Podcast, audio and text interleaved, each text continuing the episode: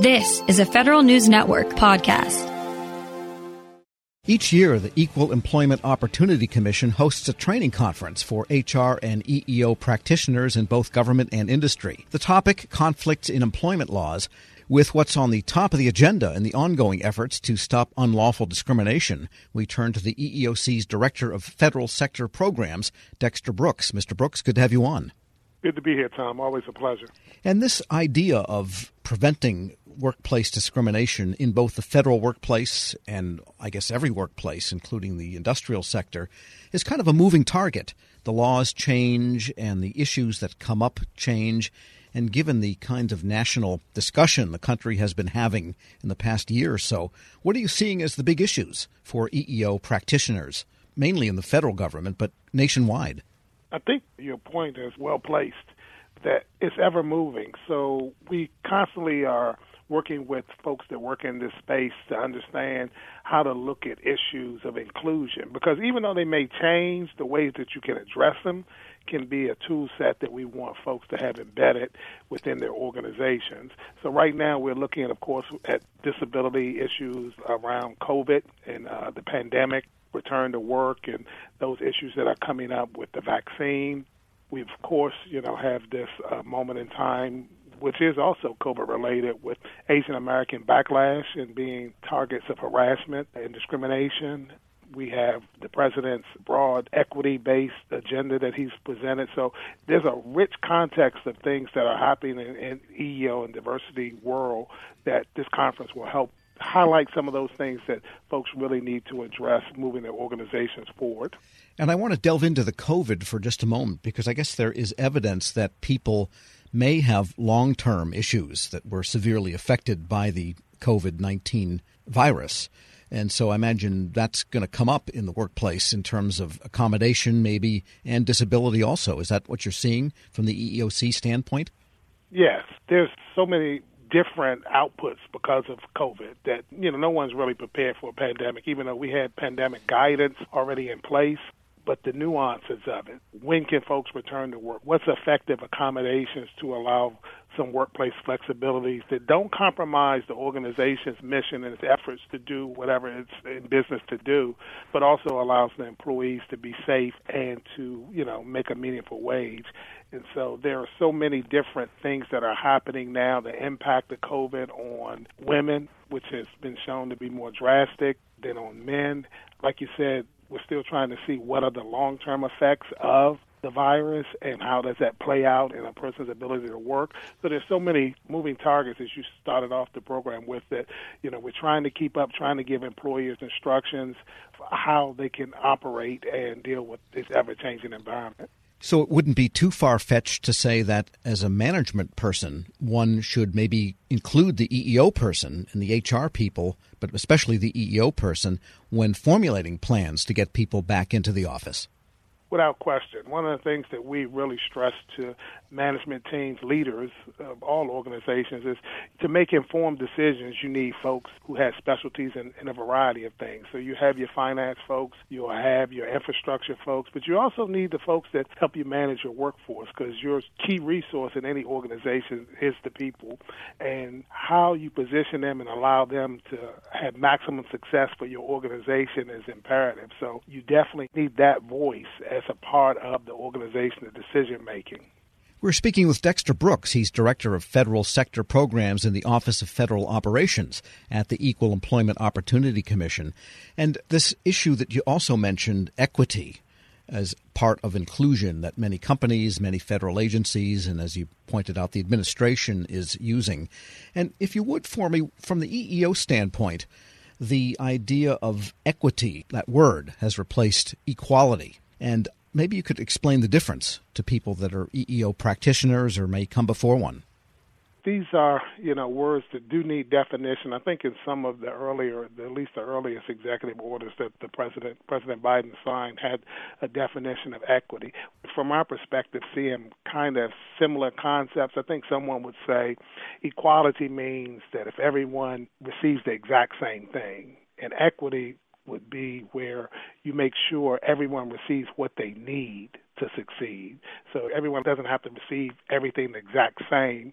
So, like an accommodation. So, if someone needs to use a different software package, you want to make sure that person has that software package versus which everyone else receives, which may not be effective for them. So, the concept of equity really tries to look at what individuals need to succeed, whatever activity they're involved with. From our space, that's employment.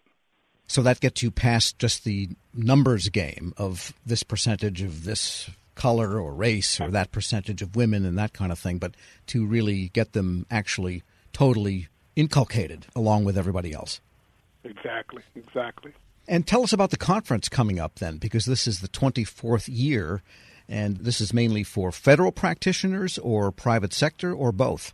It's for everyone. So if you're in private sector, you're in academia, you're in federal sector, we try to put together a robust agenda that will meet all needs. We have over three days, 36 workshops to touch on all the topics that we've addressed, whether it be looking at equity, diversity, COVID related issues, harassment prevention, we have novel sessions that we talk about what what's the economics of discrimination what does it cost us in society where we have exclusion and things of that nature. So the conference is like you said is in its 24th year. This is the second year we're virtual because of the pandemic. We're on a virtual platform that allows us some new ways of delivering material. One of the great things that the virtual platform provides us is the ability to record and have those sessions that we traditionally would have in an in-person conference available throughout the conference. So, like if you normally go to an in-person conference, you have four choices of workshops, and you only can choose one.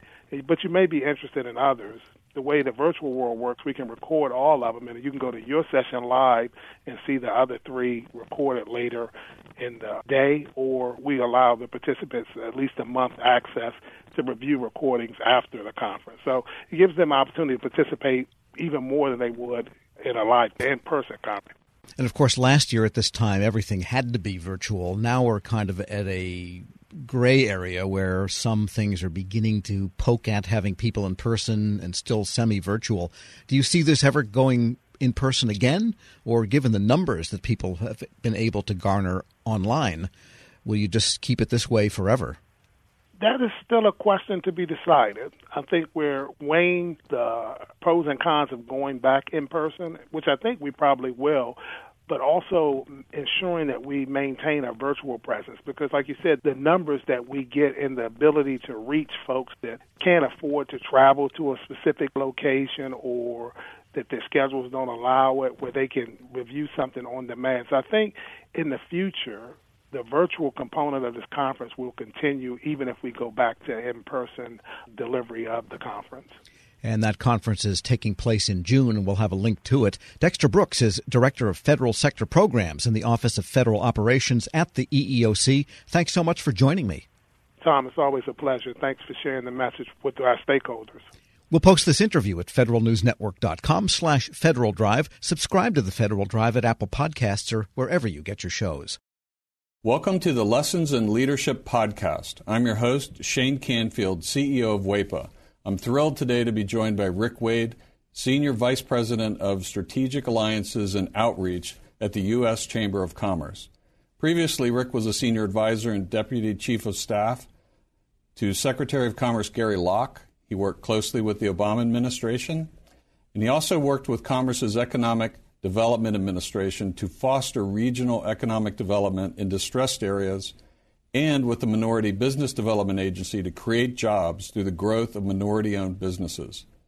He received a BS from the University of South Carolina and an MPA from Harvard University. Rick, welcome and thanks so much for joining me. And thank you so much for having me. Look forward to the conversation.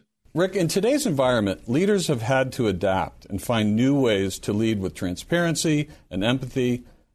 But can you tell us a bit about how you've adapted your leadership style. You know, this past year has, clearly uh, presented some unique challenges that uh, certainly me uh, or I, as a leader, uh, have had to adapt. Uh, you think about a pandemic, for example, that has uh, placed us in probably one of the most challenging circumstances is sort of lead in a virtual world now. I've not been in my office for nearly a year. And, and the idea that we don't have the human interaction uh, which I think is very important when you think about the I- empathy that is a, a very important value of leadership. So trying to lead from a virtual uh, environment, Shane, and be empathetic and be sensitive to the needs of others has presented terribly difficult challenge.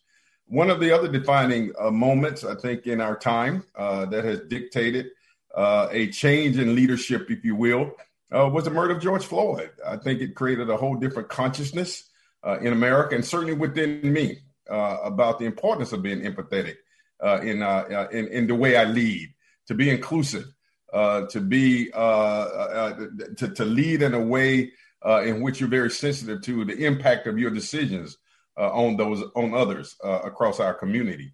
So it certainly has been a challenging year uh, to adapt, uh, but I'm happy to say that uh, I'm still here and we're moving forward. Perfect. Throughout your career, what have been some pivotal moments or lessons learned that have shaped the leader that you are today? You know, there have been so many moments, Shane. I, you know, I grew up in rural South Carolina uh, quite honestly, at a time when I, I mean, I saw what legal segregation was. I mean, I, I wasn't able to go to an integrated school until middle school, being bused across town. And I remember, as strangely as it may sound, uh, in 1979, I wanted to run for vice president of my student body at Lancaster High School, a rural school. And I had to run on the ballot as vice president black, literally. And there was another candidate who ran as vice president white. And the irony of that story uh, is that the following year, I ran for president and I won overwhelmingly. That was a lesson for me in leadership. And, and the lesson there was, you know, perseverance, uh, have the tenacity, uh, have a vision, and overcoming barriers. And and I didn't let the idea uh, that the construct that I had to run as vice president uh, uh, deter me from reaching my bigger dream which was to represent students. So I know that's a, that that perhaps may be a small example of leadership, but it really did define how I view myself, uh, the vision that I have, uh, my willingness to to fight for change, and that was that was the beginning. I think that set the foundation of how I lead. And there've been so many other moments. Uh, one of the most defining moments for me personally was uh, the, the, the, the massacre at Mother Emanuel Church in Charleston, South Carolina. A very close friend of mine, Senator Reverend Clementa Pinckney, who lost his life, and and it, it conjured up again these issues of how deep the divide in terms of race in America is, and but it also inspired me to lead even more and to lead harder and to lead with diligence and vigilance uh, to help close that divide. So there have been so many defining moments uh, uh, in my career. I, I will tell you, even uh, after the murder of George Floyd, and my role at the U.S. Ch- Chamber of Commerce uh, to galvanize the business community, uh, inspired by that tragedy. And now we have a whole broad, historic, sweeping, what we call equality of opportunity initiative that I'm leading, that I that that, that I was inspired to develop, and we're bringing together corporations from across America to address what we call equality of opportunity. So my point there, I think, with all of these moments, they've all been pivotal moments at different parts of my life, my career, my journey, and I've seized those moments to make the best uh, of, of them of, of what I could. It's fantastic. It's a great, great answer. Many stories. Thank you very much for sharing that. Um, who is the most impactful leader in your life, and what quality did you admire about them? You know, I, again, I, I can't say that I had, I had just one, but I would tell you the one person who uh, who had whose historical leadership has inspired me the most, and that is the leadership of Dr. Martin Luther King Jr. And there's so many attributes there that are consistent with my values. But the one the one part of his leadership was vision. And I I mean the idea that you can have a dream which we often define and think of his big I have a dream speech. But I think that's a really important attribute of leadership, Shane, that you can sort of see beyond the challenges of today and see a better future for people and for yourself. So the, the idea that leaders have vision uh, despite the challenges, is seeing a forest despite the trees, it's seeing an opportunity despite the barriers and that that attribute I think is one that that I embody. I mean, I, I am very optimistic uh, despite the challenges, despite the circumstances. So the whole notion of vision uh, was a very important attribute that I, I learned and that i've tried to emulate from the leadership of Dr. King. Wow, fantastic. And as someone who's got an extensive background of federal service uh, and out of federal service, what advice would you give to feds looking to develop leadership skills? And, and you can talk about mid career, senior career, early career. Um, what comes to mind there? Yeah, listen, I mean, you're aware that I had the, the, the fortunate opportunity. We didn't have a Secretary of Commerce when uh, President Obama, uh, of course, I served as one of his senior advisors, was inaugurated. And the president asked me to go to the Department of Commerce to hold the fort down. And that was one of the most exciting experiences in my entire career. Not just for the title and, and, and the wonderful experiences, but I understood the value of federal employees and and folks forget sometimes, Shane, that we political appointees, we come and go. But the folks who who are grinding every day, who are at their desk no matter rain, sleet, or snow, uh, who bring innovations, but yet don't don't get the credit for it because the political appointees get all the credit. I think I learned something about the humility of, of being a leader. Uh, and and and and I, I I built so many friends who were federal employees not just at the manager level, but the frontline workers, the administrative assistants. And I was very deliberate. I mean, one of the things that I was most proud of, strangely enough, I was that guy, even though I was senior advisor to the Secretary of Commerce, and I, I, my office was on the floor, at the top floor. We call it the blue carpet, Shane. But I made a deliberate point to go eat in the cafeteria every day, as many days as I could, just to sit down and talk with employees. And I grew from that. And and and there were so many times where I took their ideas back to the blue carpet and said, and I told the Secretary Locke, you got to go down and sit down and talk with regular, common, everyday folks. They're in the cafeteria, not in the dining room on the blue carpet. And so he started doing that. So the, the point is, I think for me, the advice that I would give is to continue to do the hard work. I do think that we should do a better job in government in providing the kind of admiration for those workers as we do the high level appointees and and that may be something that uh, that I'm looking to work on myself uh, to help continue to advocate for our federal employees. Uh, they they those are hard workers. That's where the work gets done. And, uh, and, and and so I think that's a lesson for me. If there was some advice and counsel I could give, is to continue to do your work, but we have to do our work as leaders of these agencies to create ladders uh, of success and, and and reward and admiration for the hard work that they do. Rick, Thank you very much. You've inspired me. These are tremendous insights and stories. Uh, I love every single one of them. You've got a fascinating journey in leadership yourself. And thank you very much for sharing that with us today. Well, thank you for the opportunity. Thank you. I'm Shane Canfield, CEO of WEPA. Thank you for listening to today's Lessons in Leadership podcast. And until we see you next time, take good care. This episode is brought to you by Zelle. Whenever you're sending money through an app or online, it's important to do it safely. Here are a few helpful tips. First, always make sure you know and trust the person you are sending money to. Second, confirm you have entered their contact details correctly. And finally, if you don't trust the person or your recipient is rushing you to send money right away, think twice before sending money through an app or online. Grab a 30-day free trial of Live by Live Plus, and you'll get unlimited skips, commercial-free music, and all of the podcasts and live streaming events you can handle. Visit livexlive.com slash podcast one to learn more and start your free trial.